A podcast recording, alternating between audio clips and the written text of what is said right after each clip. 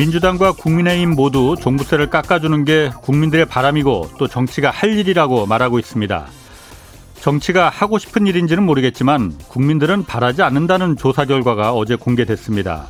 정부 산하 연구기관인 국토연구원이 지역과 세대, 소득 또 자산별로 구분해서 국민 2천 명을 대상으로 조사해 봤더니 종부세 대상을 오히려 더 확대해야 한다는 의견이 69%나 됐습니다.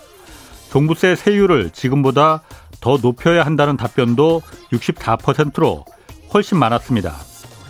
부동산에서 발생한 불로소득을 개인이 누리는 것이 문제라고 보는 국민들은 88%, 부동산 개발로 얻은 그 개발 이익을 국가가 환수해야 한다는 의견도 86%로 압도적이었습니다.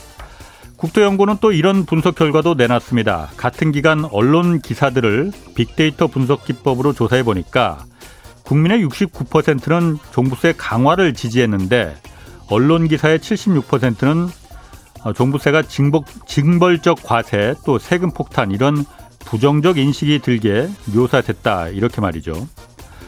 민주당과 국민의힘은 도대체 어디서 또 어떤 국민들의 말을 듣고 이걸 민의라고 말하고 있으며 정치의 할 일을 들먹이, 들먹이고 있는 건지요.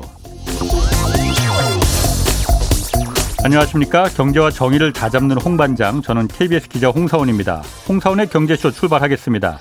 유튜브 오늘도 함께 갑시다.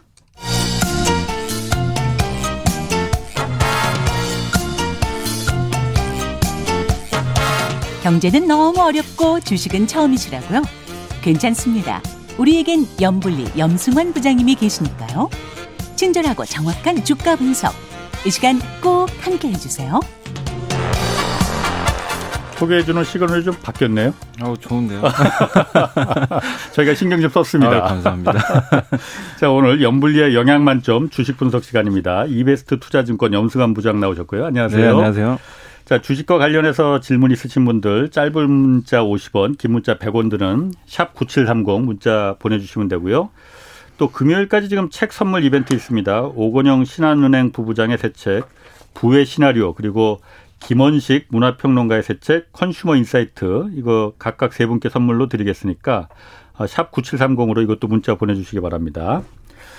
자, 어제는 코스피 지수가 사상 최고치 경신했었어요. 그런데 오늘은 또 좀 약간 좀 뭐 좀 보합 이라고 네. 하나요? 그렇게 약, 됐어요. 예, 약간 빠지면서 어. 끝이 났고요. 그러니까 뭐 코스피는 좀 빠졌고 예. 코스닥은 아주 소폭 올랐습니다. 그래서 예. 거의 예. 뭐 장중에 변동성이 거의 없는 상태에서 그냥 오르락 내리락 하다가 음.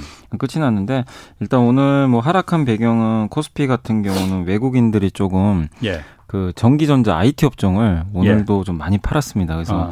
지난주까지 조금 이제 매수가 들어오다가 다시 좀 전기전자 위주로 매도를 하면서 예. 삼성전자나 이제 오늘 특히 하이닉스가 조금 부진했어요. 아. 부진하면서 약간 이제 증시에 부담이 좀 됐었고 아까 뉴스 들어보니까 뭐 불량률이 조금 뭐 있었다고 네, 그러던데. 그게 뭐 이제 그 SK 하이닉스 측에서는 일단 규모는 얼마 안 된다라는 예. 기사가 나온 것 같은데 그 증권사 찌라시로는 뭐 2조 원 막 이런 얘기가 좀 나왔었거든요. 2조 원? 예, 2조 원대가 아침에 좀 돌았어요 이게. 아, 아. 근데 찌라시고 그거. 네, 그건 찌라시인데 이제 예. SK 하이닉스 측에서는 뭐 그 정도 규모는 아니다. 예. 예. 그렇게 큰 영향은 없을 것 같다 이런 좀 예. 뉴스가 나왔는데 음, 음. 어쨌든 오늘 하이닉스가 그 영향으로 주가는 조금 하락세 보였고. 예. 근데 오늘 뭐 증시의 단연 주인공은 바이오주인 것 같아요. 정말 오랜만에. 음. 그 바이오젠의 그 아두카누맘이라고 예. 그 알츠하이머 치료제 예, 그게 예. 드디어 20년 만에 뭐 처음으로 이게 승인을 받았다고 하더라고요. 어. 그래서 그 영향으로 사실 국내 바이오 기업들이 그동안 주가가 너무 안 좋았잖아요. 예. 되게 부진했는데 그 뉴스가 나오면서 오늘 코스닥 중심으로 예. 바이오가 올랐습니다. 근데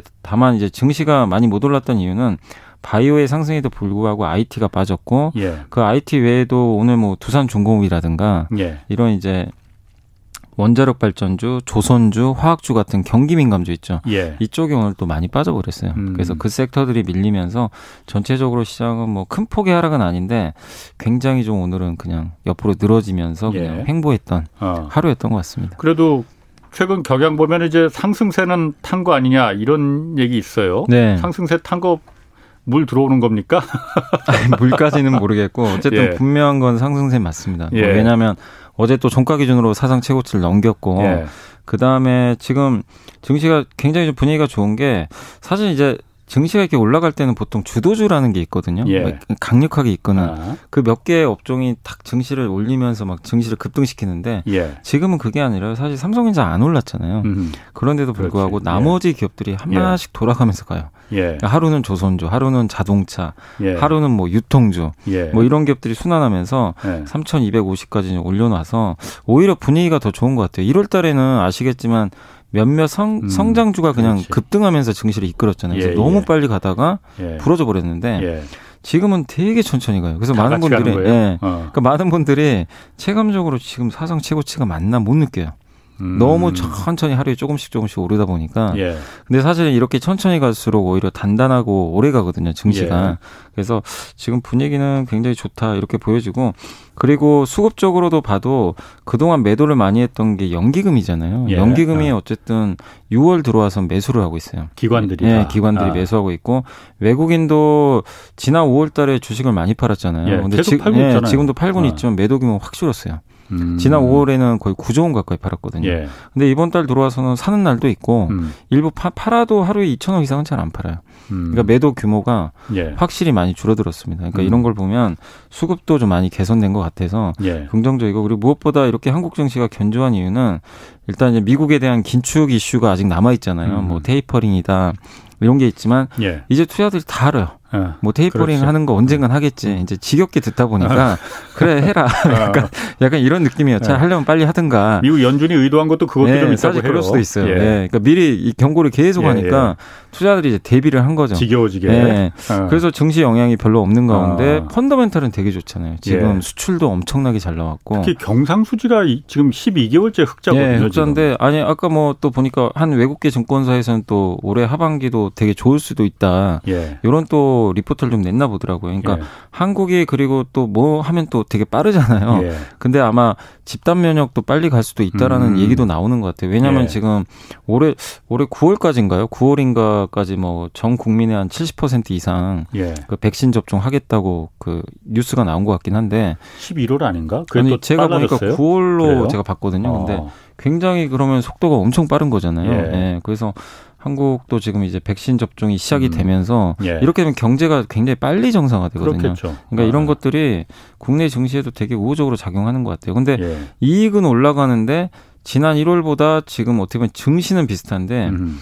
이 이익이 더 올라가다 보니까 우리가 흔히 이제 밸류에이션이라고 하는데 주가가 예. 더 싸요. 음. 예. 당시보다 음. 같은 지수에도 이익이 올라가다 보니까 예.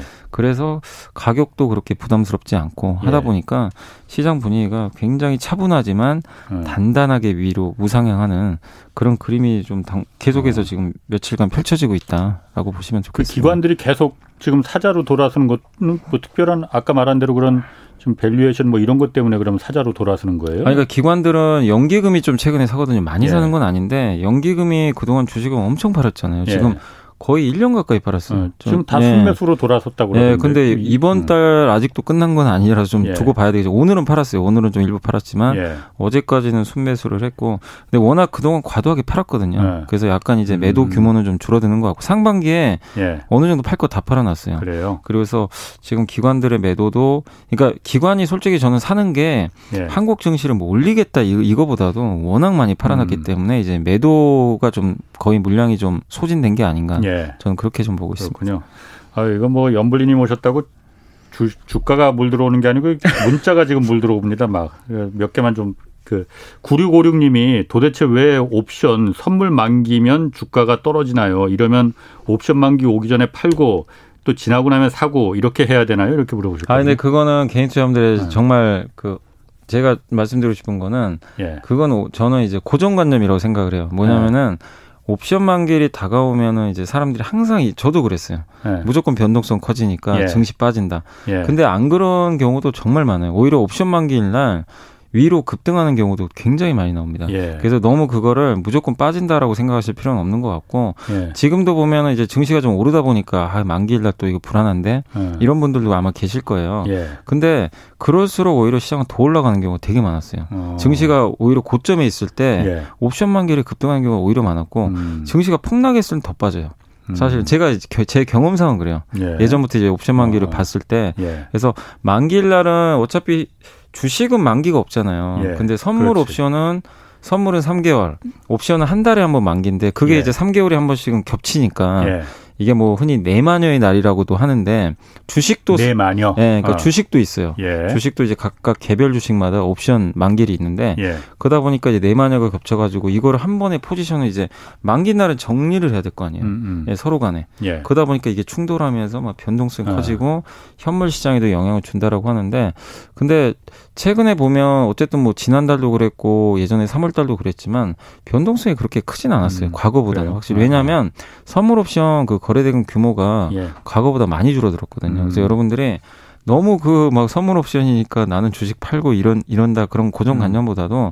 그게 중요한 게 아니라 공매도도 그랬잖아요. 작년에 예. 올해 3, 5월달에 기억하시겠지만 아 공매도 나오니까 나는 그냥 증시 떠나야 되겠다 아. 이런 분도 계셨지만 사실은 영향이 별로 없어요. 그렇군요. 오히려 증시 올라버렸잖아요. 그래서 네. 너무 그런 거에 대해서 연연하실 필요는 없다고 생각합니다. 그 송피돌님이 이거 물어보셨어요. 이거 좀 중요한 문제 같아요. 네네네. 아까 왜냐면은 그 지금 수급에도 별 문제가 없다고 지금 계속 들어온다고 했잖아요. 네. 어제 그 서영수 이사님 키움증권 서영수 이사가 그 출연했었거든요. 네네. 이렇게 이런 얘기했었어요. 금소법 있지 않습니까? 금융소비자보호법. 네. 이거로 앞으로 신용 매매가 줄어들어서 어, 수급에 문제가 될 수 있다라고 이런 의견 있었거든요. 이거는 어떻게 생각하십니까? 그래서 저는 그건 그쪽은 네. 저도 잘 모르겠습니다. 아, 그쪽은 잘 모르겠어요. 예, 그쪽은 음. 저도 내용을 아직 확인해 본 게 없어가지고. 알겠습니다. 예. 그러면 8678님하고 5374님이 어, 반도체 후공정 이 장비 네. 주식들은 이 계속 요즘 빠지는데 이유가 있나요? 하고 아 그게 어. 왜 빠지냐면 예. 일단 실적이 안 좋아요. 왜냐하면 아. 그 4월 달에 아마 아실 거예요. 3월 4월에 그 삼성전자 예.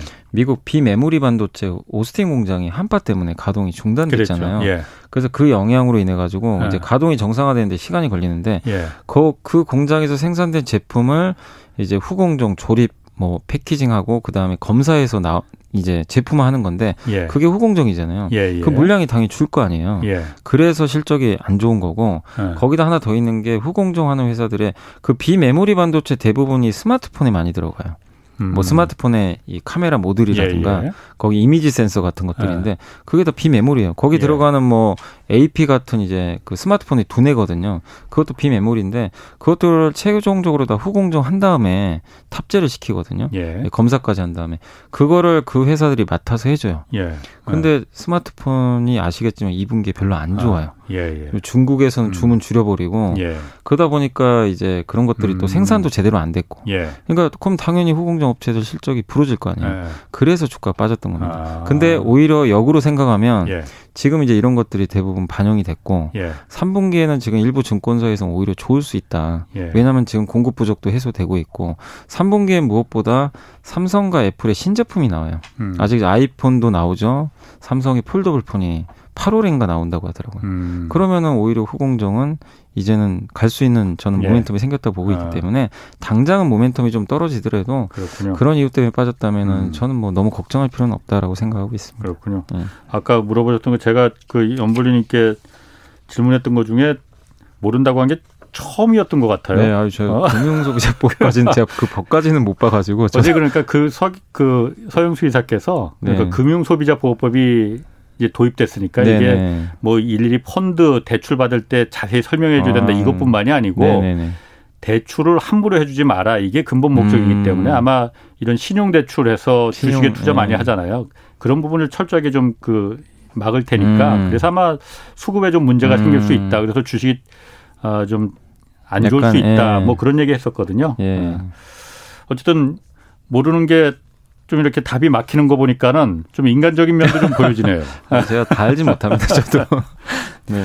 요즘 경제 기사 보니까 두술라란 표현이 네, 나와서 두술라, 뭔가 했더니만은 예, 예. 두산중공업 말하는 거예요. 네, 맞습니다. 이게 굉장히 요즘 올랐다면서요. 오늘 네네. 또 네. 보니까 또 폭락했던데. 네. 어, 오리고 급등한 이유는 뭐고 오늘 또 폭락한 이유는 뭐예요? 일단 급등한 이유는 예. 그 원전 테마 때문이에요. 그러니까 아시겠지만 아. 원자력 발전을 한국과 미국이 공동 수출할 거라고는 예상을 못 했거든요. 당시 예. 한미 정상회담 할 때. 아 근데 반도체 공장 짓고 이건 다 예상했잖아요. 예. 그러다 보니까 그쪽 섹터는 별 재미가 없었는데 예. 깜짝 이벤트가 나왔던 게 갑자기 원전을 공동 수출한다. 그렇지. 왜 미국이 한국과 공동 수출하지? 예. 다 이랬거든요. 왜냐하면 예. 한국은 미국도 알고 있거든요. 한국은 원자력 발전을 축소하는 나라라는 예, 건. 근데 이제 일부 증권사 애널리스트 이제 시각은 뭐냐면 읽어보니까 이제 거기서 나왔던 거는 그 지금 중국과 러시아가 원전 기술이 굉장히 조, 좋은 편인데 예. 신흥국에 이제 건설을 많이 하려나 봐요. 예. 근데 이제 중국, 러시아가 그쪽에 건설을 하면 미국 입장에서 불편하다는 거예요.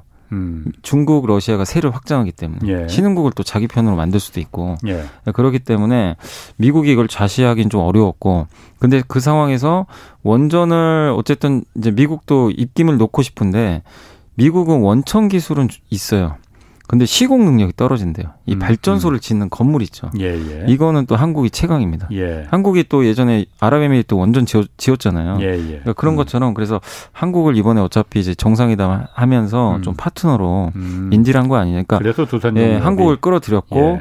이제 어쨌든 문재인 대통령도 하답을 했잖아요. 그래서 이제 원자력 발전에 대한 기대감이 없다가 한국 하면 한국의 대표 원자력 기업은 무조건 두산 중공업이거든요. 그렇죠. 그래 주가가 올랐는데 거기에 하나 더 있는 게 그 두산중공업이 뉴스케일이라는 그 소형 모듈 원전이라고 예전에 한번 제가 여기서도 설명했던 것 같아요. 아주 작은 원전. 소형 원전. 예. 예. 그걸 만들고 있는 기업이 뉴스케일인데 예. 그 회사 지분을 갖고 있어요 또. 음. 근데 미국에서 그 회사가 지금 개발 중인데. 뉴스케일이 미국 회사군요. 미국 회사입니다. 예. 그 지분을 투자를 했어요. 예. 근데 가장 지금 빨리 만드나 봐요. 근데 예. 이거를 중국 뭐 아니면 유럽도 지금 다 개발하려고 해요. 예. 시장이 커질 거 아니에요. 음. 소형 모듈 원전이. 예. 근데 두산중공업 이미 벌써 깃발을 하나 꽂아놨거든요. 예.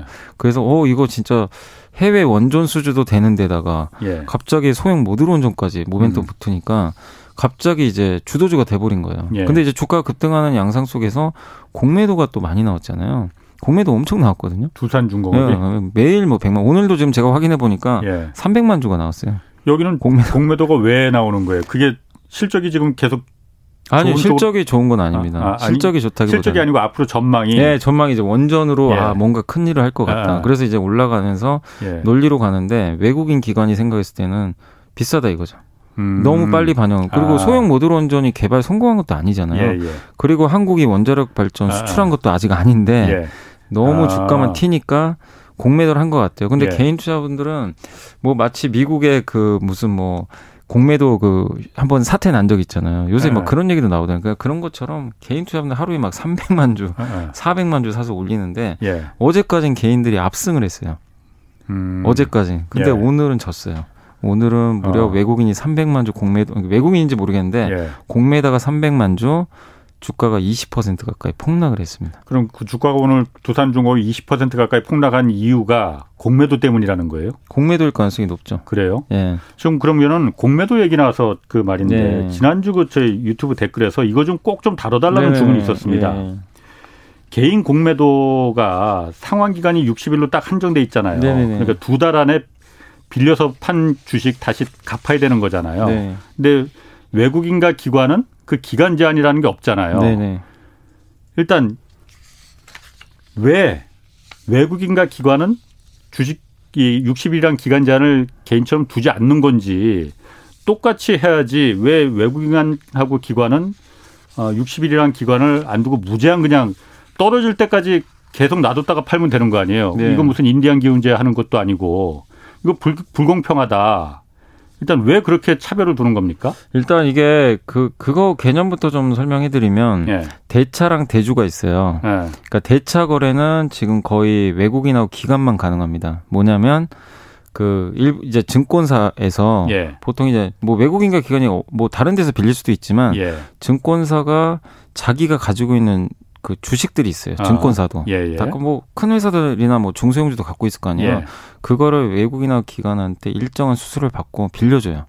아니면은 중간에서 음. 자기네가 그 중개를 해줘요. 음. 다른 아, 뭐그 아, 예. 이제 빌릴 수 있는 사람들한테 아, 가가지고 예.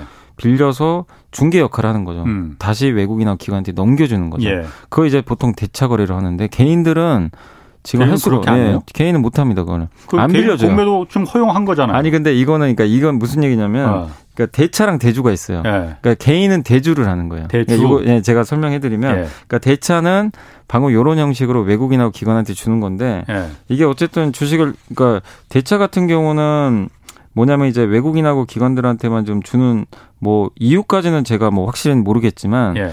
일단은 차익 기간이 대차는 거의 무제한이에요. 어. 없는 경우도 있고 네. 그리고 많, 뭐 통상 1년 이상입니다. 예. 그 수수료도 그렇게 많이 안 나가요. 어. 생각보다. 근데 이제 대주는 뭐냐면은 이게 이번에 이제 증권금융에서 시스템을 만들어 가지고 예. 거기에 이제 공매도 풀을 만들어 놨어요. 그랬죠. 예. 아. 그래서 거, 거기서 증권사들이 이제 증권사마다 다 다르잖아요. 네. 공매도 풀에 이제 봐가지고 개인들이 원하면 연결을 해줘요 네. 시스템으로. 그래서 어. 개인들은 딱 보고 있다가 어 나 저거 빌려야지. 그러니까 개인들이 증권사를 통해서 증권금융에 있는 거를 예. 빌리는 거예요. 근데 이게 조건이 뭐냐면 이건 개인을 대상으로 한 겁니다. 예. 60일밖에 안 돼요. 음. 기간이.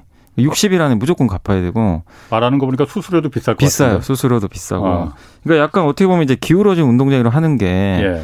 개인도 이럴 거면 차라리 대차를 해달라. 예. 개인 대차를 허용해 달라는 거예요. 개인 아까 대차는 기관하고 외국인만 한다 그랬죠. 예. 그러니까 증권사가 직접 해주는 거예요. 아니 왜 안 해주는 거예요? 그럼 개인들한테는? 그거 정의롭지 않은데. 그거는 예. 증권사에 좀 물어보셔야 될 것 같은데. 예. 저도 거기까지는 솔직히 모르겠어요. 근데 일부 제가 기사 검색해 본 바로는 예. 신한금융 투자 한 곳만 지금 개인 일반 개인한테 대차 거래 해주는 거예요. 예, 한 군데만.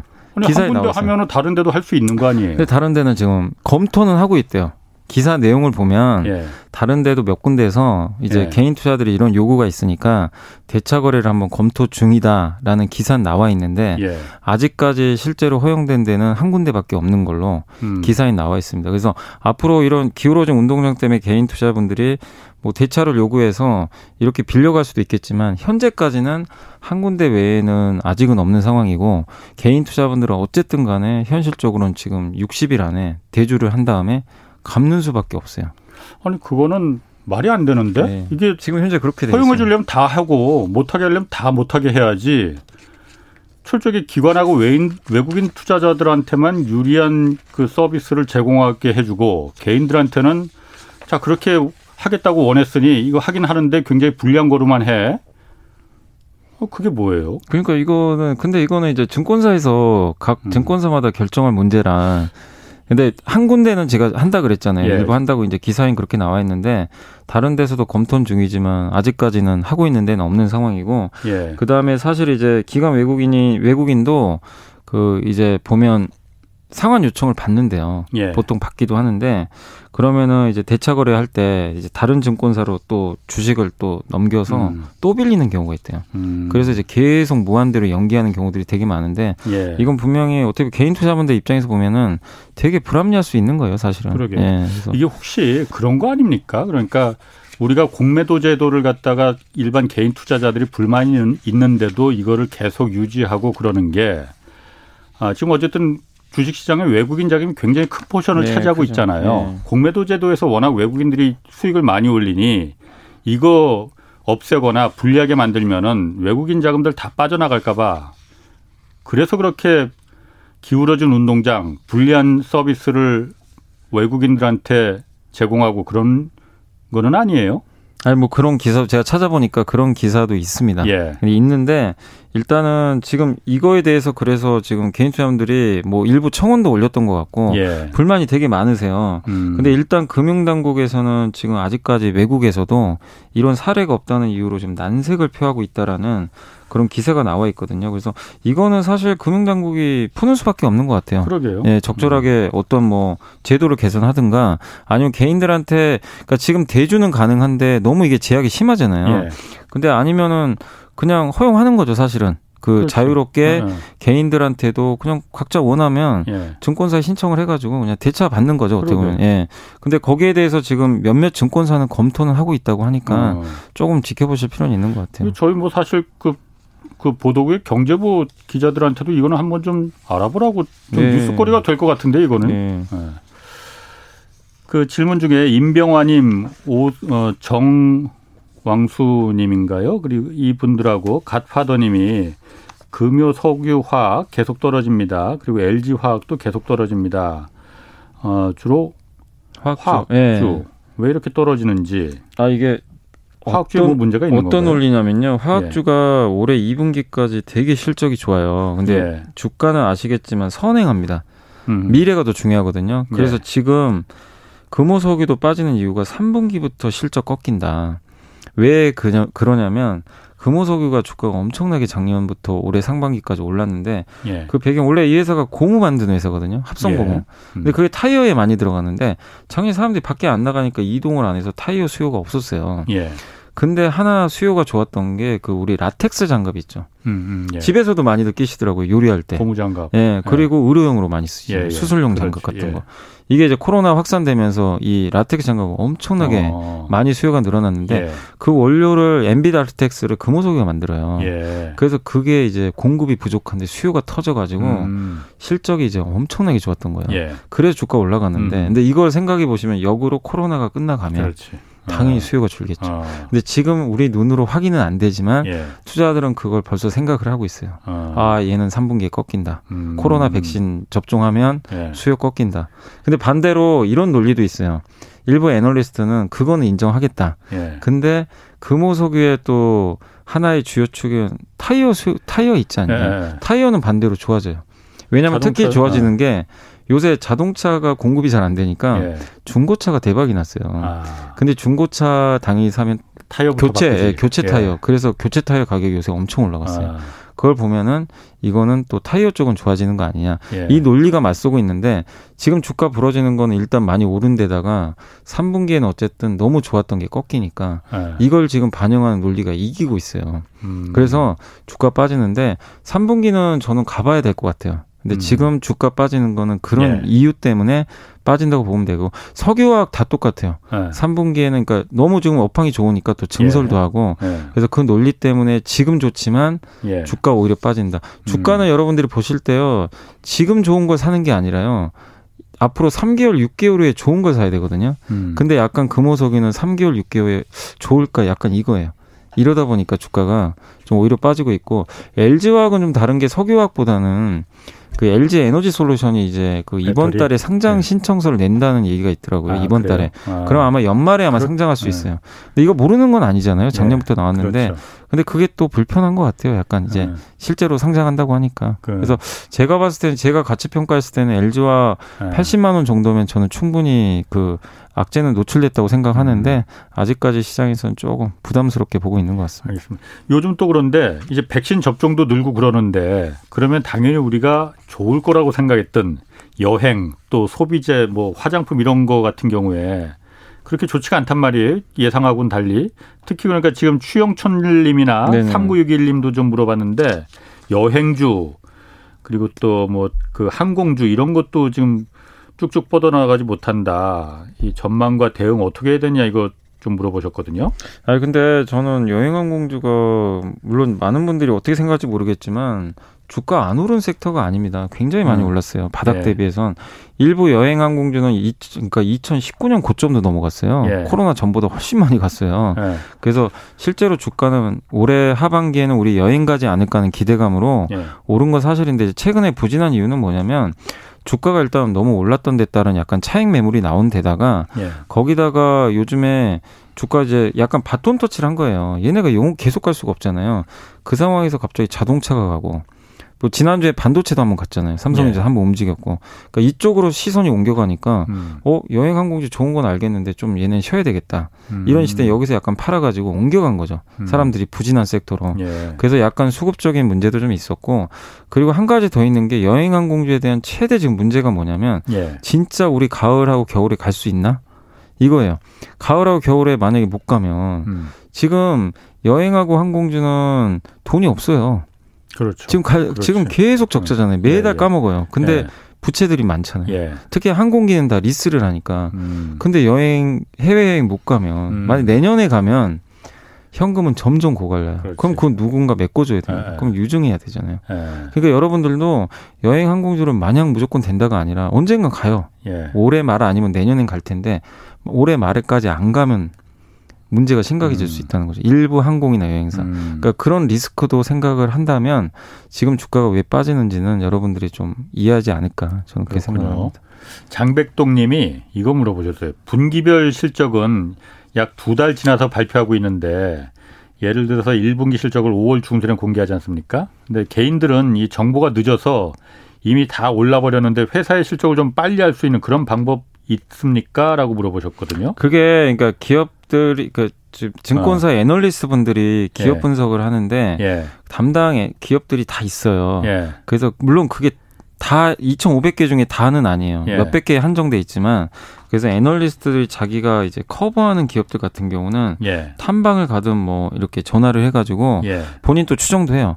그래서 아 이번에 보통 만약에 5월 달에 실적 발표라고 하면 예. 4월 중순에 보고서를 한번 써 대부분 써줍니다. 예. 아 이번 2분기 실적은 어떨 것 같다. 예. 그러니까 뭐 그건 애널리스트마다 좀 다를 수 있겠지만 안 쓰는 애널리스트도 있어요. 예. 근데 이제 대부분 큰 기업이나 이런 기업들 같은 경우는 음. 애널리스트들이 이제 직접 아 이번 2분기는 생각보다 잘 나올 것 같습니다. 미리 써요. 그러면 그런 기업은 거의 다 잘 나와요. 음. 그 희한하게도 음. 애널리스트 예견 의상 예상대로 다 잘 나옵니다. 거의 예. 다. 어. 근데 그 애널리스트 이제 추정을 하는데 아 이번 분기는 별로일 것 같습니다. 예. 이러잖아요. 그러면은 그거 예상보다 훨씬 안 좋게 나와요. 음. 그런 경우가 많아요. 그래서 그거는 우리가 미래 사실 기업의 실적은 미리 알려줄 수는 없어요, 솔직히. 그건 이제 내부 정보니까 정예 네. 발표 날까지는 근데 네. 애널리스트 보고서들이 미리 나올 때는 추정이 네. 가능하다. 음. 뭐냐 톤을 보세요. 어 굉장히 잘 나올 것 같다는 그런 보고서가 나오면 더 잘 나와요. 생각보다. 음. 그리고 안 좋을 것 같다고 쓰면 더 안 좋게 나옵니다. 음. 그러니까 그걸 가지고 좀 추론하시면 되겠고. 근데 그런 애널리스트 보고서가 없는 기업들은 그건 방법이 없어요. 그거는 이제 발표할 때까지는 알 수는 없는데 그거는 이제 그래도 좀 힌트를 드리면은 IR 담당자랑 친하게 지내시는 수밖에 없어요. 어. 전화하셔가지고 지금 이게 어. 징그럽게 그러니까 실적이 좋다 나쁘다 안 아, 아. 알려주겠죠. 그럼 이런 거죠. 그그 그 회사의 어떤 주력 매출이 있을 거 아니에요. 네. 뭐 뭐 예를 들면 타이어 회사면 아 요새 타이어 좀 어때요? 뭐 이런 식으로 좀 돌려가지고 얘기하면 좀 알려주는 경우도 있어요. 그러니까 전화하면 구, 알려줘요. 그렇게? 구체적인 숫자는 뭐 아, 당연히 뭐 안 알려주죠. 아. 근데 지금 분위기는 뭐 이렇습니다. 아. 뭐 이런 정도까지는 아. 그럼 그걸 보고 내가 대충 좀 예상은 해보는 거죠. 아, 아. 근데 어느 기업이든 정확한 팩트는 안 알려줘요. 그거는 내부 정보라서 알려주면 당연히 이건 불법이기 때문에. 근데 IR 담당자한테 어느 정도 네. 내가 아는 지식 범위 내에서 조금 이게 물어 문의를 해보면 추론 정도는 좀 할 수도 있는 거거든요. 예. 그런 식으로 애널리스트 보고서가 없는 기업은 그 방법밖에는 사실은 조금 없지 않나 생각합니다. 그렇군요. 예. 그 가윤아님이 제약주는 어떻나요? 이게 최근에 모더나에 미국 정부가 대규모 투자 더 한다고 하던데 복제약으로 국내 라이센싱 받게 된다면 국내도 코로나 주춤해진 이후로는 이게 호재가 되지 않을까요? 이렇게 물어보셨거든요. 모더나요? 예. 모더나. 모더, 모더나 같은 경우 지금 이제 우리나라 같은 경우도 지금 이제 백신 예. 아직까지 우리 한국은 백신 개발하는 업체는 없잖아요. 그렇죠. 근데 백신 예. 이제 뭐 일부에서는 지금 임상 예, 뭐 근데 일부에서 뭐 개발한다는 얘기도 있긴 있는데 예. 그건 내년 가봐야 되는 것 같고 예. 한국은 현재로서는 위탁 생산밖에 없고 예. 문제는 이제 그 삼성 바이오로직스가 저번에 위탁 생산할 때 그 원재료가 아니라 그 포장만 하는 것만 해가지고 음. 조금 약간 좀 그게 아쉬웠는데 삼성 요새 바이오로직스 인터뷰하는 거 보면은 원액 생산까지도 지금 하게끔 뭐 추진해 추진하더라고요. 예. 그리고 그 회사 말고도 뭐 일부 몇몇 기업들이 더 있어요. 그 예. 능력 있는 기업들이 음. 그래서 아마 백신 위탁 생산과 관련해서는 저는 좋은 소식 앞으로 나올 수 있다고 좀 보고 있기 때문에 예. 위탁 생산 쪽에는 좀 포커스를 맞춰주시는 것도 좋다라고 생각합니다. 이 말은 맞는 건지 모르겠어요. 6470님이 이거 물어보셨거든요. 개인이 신용 매수한 물량은 대차 주식의 대상이 된다는 말이 있는데 이거 사실인지요? 개인이 신용으로 한 거요? 네. 그것도 아마 제가 알기로는 되는 걸로. 대차, 제, 네, 대차, 대차 거기 풀에 그래요? 들어가는 어. 걸로 저는 알고 있는데, 근데 이제 그거는 왜냐하면 그, 그 신용이라는 건 예. 여러분이 물론 사, 샀으니까 여러분이 주식일 수 있지만 어쨌든 빌려서 산 거잖아요. 예. 그 예. 증권사. 예. 그래서 대차 대상이 저는 되는 걸로 좀 알고 있습니다. 그럼 개인도 이렇게 하면 대차를 할 수는 있는 거예요, 그러면은? 개인들이 아니 근데 그건 증권사에 직접 신청을 하셔야 되는데 어. 제가 알기로는 개인들이 그러니까 그 대차라는 거는 예. 사실 아직까지는 제가 아까 말씀드린 한 증권사 빼고는 음. 지금 실제로는 지금 허용을 안, 안 하는 걸로 예. 예. 그렇기 때문에 저는 아직은 안 되는 걸로 알고 있는데 아. 그걸 이제 허용을 하는 증권사면 그거는 가능하겠지만 음. 지금 대다수 증권사는 지금 허용을 안 하고 있거든요. 아. 예. 이 그 6470님이 물어보신 건 그럼 신한 아까 허용된다는 그 그거는 이제 제가 기사에 나온 거좀 아, 말씀드린 겁니다. 예. 알겠습니다. 루이비통 이거 명품 상품이잖아요. 네. 이 국내 시내 면세점에서 철수한다 이런 소식이 들려요. 이거 뭐 이게 안 팔려서 그런 건 아닐 것 같은데. 왜 철수한다는 겁니까? 이 얘기가 왜 나오는 거죠? 그러니까 이거는 그러니까 그냥 의견들은 다 분분한데 네. 그러니까 루이비통의 의견은 뭐냐면 네. 일단 명품 이미지 훼손된다. 그게 표면적인 이유에 자기네들이 얘기한 한국에 건 있으면 그러니까 한국에 예. 지금 시내 면세점에 일곱 곳이 들어가 있어요. 루이비통 예. 그 매장이 시내 예. 들어가 있는데 거기에 지금 루이비통이 지금 이제 입점을 했는데 지금 시내 면세점에 가는 사람들은 다 중국의 보따리 상들이에요. 음. 중국 보따리 상들이 예. 이런 얘기도 하시더라고요. 아니 중국 보따리 상들이 2주간 격리당할 거 알면서 한국에 왜 와서 이걸 사가지? 어. 그러신 분도 계세요. 예. 왜 와서 한국에 와서 사가냐면 중국에도 면세점이 있잖아요. 예. 상품 구색이 별로 안 좋대요. 살게 아, 별로 없대요. 중국 루이비통하고 아니 그러니까 루이비통보다도 예. 거기 면세점 매출의 90%가 화장품이에요. 아, 네, 화장, 한국에 네, 한국에서 이제 판매하는 예. 뭐 아모레도 있고 예, 예. LG 생활건강뿐만 아니라 뭐 로레알이라든가 되게 예. 많잖아요. 예, 예. 그거를 싸고 저렴한데 품질도 좋고 예. 구색이 좋아요. 그래서 그거 음. 격리당할 거 알면서도 온대요. 음. 그리고 가볍잖아요. 예. 그래서 운송하기도 되게 좋아요. 근데 그 따이공들이 루이비통 매장에서 안 산대요. 가방 같은 보따리상. 보따리상들. 예. 2주 격리 당할 거 알면서도 이제 화장품 보내요 본국에. 자기는 격리 당하고. 물건만 보내는 거죠. 그러니까 이런데 근데 그게 이제 그 보따리 상들이 너무 시내 면세점이 많으니까 예. 루이비통 입장에서는 아 이거 격이 떨어진다. 그래가지고 우리는 이제 공항에만 두고 예. 시내 면세점 다 철수한다. 근데 아. 한 애널리스트가 뭐라 그랬냐면 예. 그건 핑계다. 예. 안 팔리니까 그런 거 아니냐. 어. 왜냐면은 그 고정빈 계속 나가요. 면세점. 예. 운영해야 되잖아요. 예, 예. 근데 안 나가요, 매출이. 어. 가방 매출이 없어요, 별로. 그러면 적자잖아요. 예, 예. 그럼 그럴 거면은 차라리 철수하자. 어. 인천공항 면세점은 그리고 어차피 나중에 사람들이 입국자 들어오면 할 수 있으니까 예. 그건 유지할 수 있는 거고. 어허. 그래서 다른 나라도 마찬가지로 공항 면세점만 좀 유지하겠다. 음. 이런 식의 얘기를 했나 봐요. 근데 되게 재밌는 사실은 뭐냐면 그 애널리스트 분이 뭐라고 했냐면 그 이부진 회장이 예전에 2009년도로 아마 기억을 하는데 당시에 이제 그 루이비통 회장을 만나러 갔어요. 왜냐면 네. 한국 우리 면세점에 들어오라고. 입점하더라고. 예, 예. 공항 면세점에 입점 좀 해달라. 아, 아. 그 영업을 하러 갔는데 처음엔 거절을 했나 봐요. 아. 우리는 공항 면세점 입점 안 한다. 지금 얘기랑 반대잖아요. 아. 그때 논리가 뭐냐면 공항 면세점은 그때 해외 출국하신 분들 아시겠지만 허겁지겁 막 사잖아요. 예, 면세점 예. 가가지고 예. 시간이 없잖아요. 빨리 예. 결제하고 우리 우리랑 격이 안 맞는다.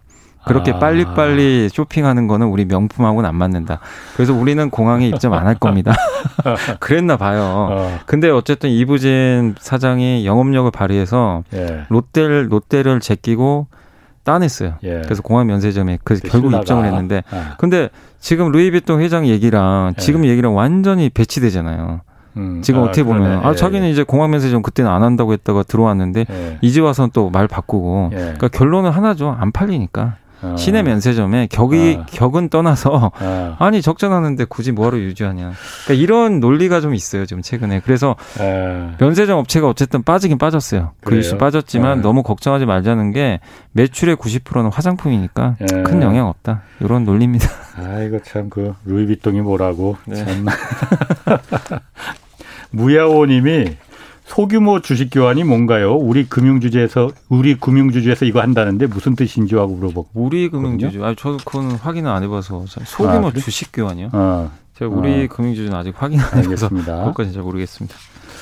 자 조선주는 어떻습니까? 요즘 한국 조선해양 이런데 뭐 자꾸 떨어진다고 하는데 조선주는 전망이 좀 어떤가요? 아 조선주 여전히 저는 전망은 좋게 보는데 예. 너무 빨리 달려왔고요. 그러니까. 예.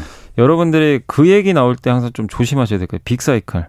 그러니까 음. 올해 초에 삼성전자 그 반도체 슈퍼사이클 얘기 한번 나왔다가 예. 부러져 버렸고 예. 얼마 전에 원자재 빅사이클 얘기 한번 나왔잖아요. 예. 그다음 원자재주 또 지금 부러져 버렸고 예. 최근에 나왔던 게 환경 규제 때문에 선박을 이제 앞으로 많이 교체할 거다. 예. 그러니까 왜냐하면 친환경 선박으로 바꿔야 된다는 얘기예요. 예. 그러니까 왜냐하면 지금 선박에 들어가는 연료가 다 화석 연료잖아요. 예. 그걸 뭐 가스나 수소로 예. 바꿔야 되니까 어 그러면은 이제 배를 다 바꿔야 되는 거 아니야? 아, 아. 그래서 우리나라가 그 배를 잘 만드니까 네. 친환경 수혜로 엄청난 이제 선박 빅사이클 온다. 이 논리였어요. 그래서 예. 주가가 정말 하늘 높이 올라갔는데 음.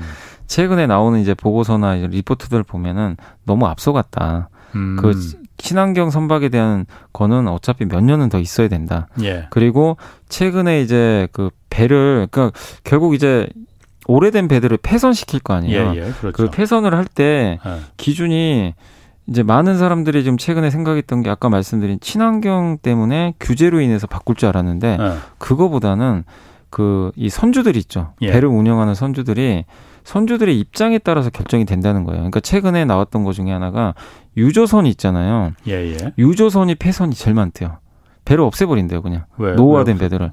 왜냐하면 아. 선박을 운영해도 적자가 난대요. 음. 운임이 너무 낮대요. 아. 그래서 그거를 많이 바꿨대요. 생각보다 예. 유조선을. 예. 그러니까 없애버린 거죠. 예. 근데 컨테이너선 있잖아요. 예. 컨테이너선은 HMM 주가 엄청 올라간 것처럼 운임이 엄청 예. 올라갔으니까 예. 배를 안 바꾼대요. 기존 배를 그대로 운영한대요. 그러니까 이거는 사실 친환경 규제랑 아무 상관이 없잖아요. 음. 이 데이터만 보면. 네. 그래서 우리가 시장이 예상했던 빅사이클하고 다르다는 거죠. 음. 빅사이클은 환경 때문에 바꿀 줄 알았는데 예. 그게 아니라 배마다 다르다는 거예요. 예. 그러면 우리가 좀 조선주에 대한 너무 좀 앞서간 거 아니냐. 이런 시각이 지금 약간 먹히면서 음. 그러니까 너무 앞서갔다는 거죠, 사실은. 주가가. 그걸 좀 선반영해 가지고. 근데 어. 저는 언젠가는 친환경 선박으로 저도 바꾼다는 건 동의합니다. 왜냐하면 그게 예. 규정이니까 나중에 예, 예. 그렇게 되겠지만 올해 그런 건 아니거든요. 근데 예. 너무 주가가 그걸 빨리 반영해서 쉬고 있는데 어쨌든 조선주 투자하신 분들은 길게 보시는 분이라면 음. 그 방향은 바뀐 거 없거든요. 예. 네. 그래서 오히려 저가에서 하시는 건 좋은데 너무 오래 기대하셨던 분들은 약간 조금 슬로우해질 수 있다는 건 음. 염두에 두시는 게 좋을 것 같아요. 그 자동차 관련해서는 뭐 지금 다들 세계적으로 다 주가가 괜찮다고 네네네, 해요. 네. 근데 테슬라만 지금 부진 계속 부진하다고 하거든요. 네네. 이거 뭐 머스크 입방정 때문에 그런 거예요? 왜 그렇습니까? 아니, 머스크도 저는 작용했다고 보고 있고 예, 일론 머스크가 예, 일론 머스크가 하도 뭐 비트코인이나 뭐 이런 뭐 도지코인 예. 뭐 이래 가지고 왜 그러나 몰라 그분은. 아니 뭐 관, 관종이라는 얘기도 있고. 아. 그러니까 약간 트럼프 대통령이 안 하니까 이제 뭐 그냥 일론 머스크가 대신하는 거 아니냐 막 이런. 그거네 예. 그거야. 아니 생각해 보면 또 트럼프 대통령 있을 때는 뭐 그, 네. 렇게까지 화제는 안 됐던 것 같은데 예. 아니 어쨌든 그런 얘기도 돌아요 돌기는 근데 그것도 저는 영향을 줬을 거 왜냐하면 네. 주가의 CEO도 되게 중요하거든요 영향을 주니까 그렇죠. CEO에 대한 신뢰 문제 예. 근데 그것도 하나의 원인 중에 하나겠지만 보다 근본적인 건 이제 투자들이 작년하고 올 초에만 해도 테슬라를 이길 주식이 없었잖아요. 예. 엄청나게 올랐던 그렇죠. 배경이 어. 그냥 전기차가 열렸는데 테슬라가 독주를 했어요. 예. 근데 지금 최근에 나온 데이터를 보면은 점유율이 반토막이 났어요. 예. 4월달 데이터를 봤더니 예. 중국에서도 반토막이 나고 예. 그잘 팔리던 테슬라가 지금 안 팔려요. 예. 생각보다. 그리고 폭스바겐 중국에서도 우리 현대차, 기아 나오니까. 지금 막 잘 팔려요. 갑자기. 예. 점유율 올라오니까 이제 경쟁이 강도가 음. 강화된다는 거죠. 음. 물론 제가 오늘 그 5월 달에 한국의 수입차 데이터를 아까 잠깐 봤거든요. 예. 1등은 여전히 테슬라예요. 전기 테슬라 모델 Y가 네. 아니 전체 모델 중 전체 모델 전체 전체 수입차 다해서 수입차 모델 중에 테슬라가 제일 많이 그럼 예, 2위가 벤츠 E 클래스인가 뭐 그럴 거예요. 아, 그 정도예요. 테슬라 모델 Y 하나, 네, 네. 모델 S, 모델 뭐 3 여러 가지가 있는데 어. 그 중에 모델 Y가 제일 많이 팔렸대요. 그러니까 예. 그러니까 한국에서는 인기가 있지만 그거는 한국에서는 시장이 작잖아요. 예. 그러니까 큰 영향 안 줘요 주가에는. 근데 다른 나라에서 이제 그 매출이 떨어지니까 예. 거기다 또 반도 전기차에 또 특히 반도체가 많이 들어가거든요. 그렇죠. 근데 예. 반도체 생산 안 되니까 예. 생산에 대한 리스크. 그러니까 예. 여러 가지 것들이 겹쳐가지고 근데 주가가 바닥에 있으면 그런 악재 나와도 아무 반응도 안 해요. 근데 아시겠지만 주가 많이 올랐잖아요. 예. 테슬라가. 예. 그러다 보니까 성장주인데 눈높이가 높아요. 근데 눈높이 충족이 지금 안 되는 거예요. 음. 근데 오히려 이런 논리죠. 어, 테슬라 살 거면 차라리 포드 사자. 음. GM 사자. 현대차 기아가 더 싸니까. 음. 이제 사람들 시선이 글로 가버려요. 그래서 테슬라를 약간 던지고 음. 이쪽으로 옮겨가는 그런 분위기들이 감지됐던 것 같아요. 그래서 저는 음. 개인적으로 테슬라가 끝났다고 생각은 안 하지만 예. 지금 거기에 대한 이제 투자들의 인식이 좀 바뀌어가지고 음. 주가가 되게 좀 부진하다. 저는 그렇게 좀 보고 있습니다. 한승님이 이거 물어보셨어요. 그렇게 테슬라처럼 CEO 발언도 그 CEO 리스크가 있다면은 최근 논란인 이마트 여기 주식도 여기 여기도 지금 그 CEO 그, 그 발언이 좀 있어요. 네. 영향이 있을까요? 하고 물어보셨거든요. 아예 저는 정 회장님 제가 그... 정영진 회장님한테 부회장님한테 정말 죄송하지만 예. 그 일론 머스크랑은 비교할 건 아닌 것 같아요. 솔직히 어. 저는 예. 그 정도 규모는 아닌 것 같고 어. 그리고 뭐 정의부 회장에 대해서 뭐 논란은 좀 있긴 있는데 예. 그게 실제로 불매 운동으로는 좀 가야 되는데 예. 아직까지는 모르겠어요. 뭐 불매 운동이 음. 실제로 펼쳐지는 것도 아닌 것 같고 그리고 정영재 회장도 이제 그렇게 뭐 이렇게 뭐 인스타그램 많이 하시는 것 같더라고요. 음. 근데 거기에 뭐 주가라든가 그러니까 뭐냐면 일론 머스크랑 좀 다른 건 예. 일론 머스크는 시세에 영향을 주는 발언들을 해요. 음. 실제로. 음. 뭐 그때 비트코인 얘기도 해버렸고 뭐 예. 나는 팔았니 많이 막 이랬는데 예. 정영주 회장은 뭐 그런 주가에 영향을 주는 뭐 주가 가지고 뭐 얘기하는 건 아니거든요. 예. 그러니까 약간 저는 좀 결이 다르기 때문에 아. 이게 주가에 악영향을 준다 아니다는 예. 그거는 솔직히 소비자들이 뭐 물론 그것 때문에 나는 아 정영준 그 회장의 그 부회장의 그 발언 때문에 싫어서 이마트는 안 하겠다. 예. 이래 버리면은 영향을 주겠지만 아직까지는 모르겠어요. 데이터가 아직 나온 게 없어서. 그래서 저는 음. 좀 결은 좀 다르진 게 아닌가 이렇게 보여지고 이마트 투자하신 분들은 이것만 보시는 게 좀 좋을 것 같아요. 지금 이베이 코리아 인수전 뛰어들었잖아요. 예, 예, 예. 그래서 지금 롯데랑 이제 경쟁을 해요. 예. 솔직히 그 애널리스트 시각마다 다르지만 저는 개인적으로 인수 안 하는 게 좋다고 생각합니다. 비용이 많이 들어가요. 비용이 어느 정도? 한 5조 가까이 들어갑니다. 이베이 코리아 예. 인수하는데. 근데 지금 이마트 시총이 한 5조 가까이 되거든요. 예. 굉장히 어쨌든 돈이 많이 들어가요. 그걸 예. 인수하려면. 근데 뭐 네이버랑 같이 한다는 얘기도 있긴 있는데 근데 어쨌든 이베이 코리아를 인수한다고 해서 음. 외형은 커지는데 그 약간 모르겠어요. 시너지 효과가 좀 발휘가 될지. 왜냐하면 이베이 코리아가 지마켓하고 옥션을 갖고 있잖아요. 이게 그렇죠. 오픈마켓 비즈니스예요. 옛날에 한참 유행했던. 그러니까 이 회사들은 뭐 하는 거냐면 입점 업체들이 다 알아서 해야 돼요. 어, 어, 어. 근데 중간에서 중개만 해주죠. 예, 그래서 예. 수수료 받아 먹는 건데 예, 예. 그래서 이익은 나요. 예. 근데 지금 사람들은 그걸 별로 원하지 않고 쿠팡 같은 그렇지. 로켓 배송 서비스나 예. 네이버의 스마트 스토어 같은 예. 바로 검색해서 할 수 있는 예. 그걸 원하더라고요. 예. 근데 이거는 약간 유행이 좀 약간 떨어지는 비즈니스 모델 아니냐. 예. 근데 그거를 그렇게 좀 너무 비싼 가격에 인수하면 부담되지 않을까. 예. 이런 논리도 좀 있어요. 그러니까 이마트가 인수하는 게 음. 오히려 좀 악재일 수 있다라는 분석들도 좀 일부 나오고 있어서 요게 조금 불확실성은 있는 것 같아요. 그러니까 그래도 그 이베이 코리아가 5조나 되는데 네. 롯데나 신세계가 여길 인수하겠다고 나선 데는 지금 두 군데가 지금 네. 2파전으로 압축됐잖아요. 이유가 있을 것 같은데 제가 생각해봐도 음. 그런 쿠팡이나 네이버 같은 그 이른바 그 fulfillment 서비스 이런 데가 아닌데 약간 좀 시대 뒤떨어진 이커머스인데 맞아요, 맞아요. 여길 약간. 왜 인수를 하려고 할까라는 그 의문이 좀 네. 들거든요. 옷, 근데 일단은 가격이 싼 것도 아니고. 일단은 이제 그거 같아요. 근데 어쨌든 인수를 하면 예. 바로 우리나라 이커머스 3등 돼요. 음. 어찌 됐건 간에 3등이 되고 파일을 키우기 파일을 위해서? 일단 키울 수가 있어요. 예. 특히 그리고 지마켓 옥션은 다 알잖아요. 예. 뭐 아마 회원가입 저도 회원가입 돼 있어요, 다. 예, 저도 뭐 요새 많이는 안 쓰긴 하지만 근데 외형이 엄청나게 커지니까. 예. 그리고 특히 이마트는 신선식품이 강한데 예. 공산품이 약해요. 어, 그렇죠. 근데 지마켓이나 그렇죠. 이걸 인수를 하면 예. 그 자기네가 부족한 부분을 커버할 수 있지 않을까 예. 이런 계산도 있는 것 같아요. 근데 어쨌든 경영진이 어떤 생각인지는 정확히 저희도 알 수가 없습니다. 왜냐하면 기사가 확실히 나온 게 없으니까. 예. 그렇지만 저는 개인적으로는 조금 이, 이, 기업을 인수했을 때 시너지 효과가 나올지는 음. 좀 의문부호라서 조금 주가엔 부정적이지 않을까 하는 게좀 좀 개인적인 생각입니다. 그렇군요. 그 스카이 성근님이 이거 물어보셨어요. 한앤컴퍼니 남양유업 여기 인수했지 않습니까? 네네네. 그리고 한온 시스템의 매각 이슈 이거 관련 전망은 어떨까요? 물어보셨는데. 아, 그러니까 그 한앤 컴퍼니가 그렇게 많지 않으니까 네. 뭐 남양유업 인수만 네, 남양유업 인수 같은 경우는 저는 뭐 어떤 생각인지 모르겠지만 워낙 한앤 컴퍼니가 잘해요. 인수해가지고 예. 회사를 탈바꿈 시켜서 하니까 한앤 컴퍼니가 원래 어, 무슨 회사예요? 사모펀드입니다. 그냥 사모펀드. 사모펀드? 근데 되게 예. 유명한 사모펀드. 우리나라 예. 제일 크고 한 규모가 10조 가까이 돼요. 아. 근데 인수한 회사마다 다 성공시켜 버렸어요. 어. 탈바꿈해서 비싸게 판매하고. 예. 그래서 남양유업이 경영진 리스크가 있었는데 예. 해소되잖아요. 만약 에 예. 그렇게 되면. 그래서 남양유업 그리고 또 어쨌든 유제품 잘 만드니까. 예. 그래서 이번에 좀 매각되는 거는 남양유업한테는 굉장히 호재가 아닌가 그렇게 예. 보여집니다. 아. 현대차 갖고 있는데 주식 갖고 있는데 기아차도 같이 좀 보유하고 싶은데 괜찮을까요? 하고 1601님이 물어보셨어요. 아니 뭐 같이 보유하셔도 상관없고요. 어, 어. 다만 주가는 똑같이 갑니다. 아 현대차하고 기아차는 거의 비슷하게 가요. 어. 예, 그러니까 왜냐하면 어. 하는 게 비슷하기 때문에 어. 같은 그룹사잖아요. 예. 그래서 거의 흡사하게 가기 때문에 솔직히 둘 중에 하나만 하는 게 제일 좋아요. 어. 근데 둘 다 보유하셔도 뭐 크게 상관은 저는 없다고 보는데 예. 어쨌든 주가 흐름은 거의 유사하게 간다는 건 아. 염두에 두셔야 될 것 같아요. 하여튼 형제 회사니까는 항상 네. 같이 가는구만 이것도. 네 맞습니다. 그렇군요. 아 알겠습니다. 자 오늘 말씀 감사합니다. 네, 지금까지 감사합니다. 염승환 이베스트 투자증권부장 함께했습니다. 자 여기까지 하겠고요. 저는 내일 4시 5분에 다시 찾아뵙겠습니다. 지금까지 경제와 정의를 다 잡는 홍반장 홍사원의 경제 쇼였습니다.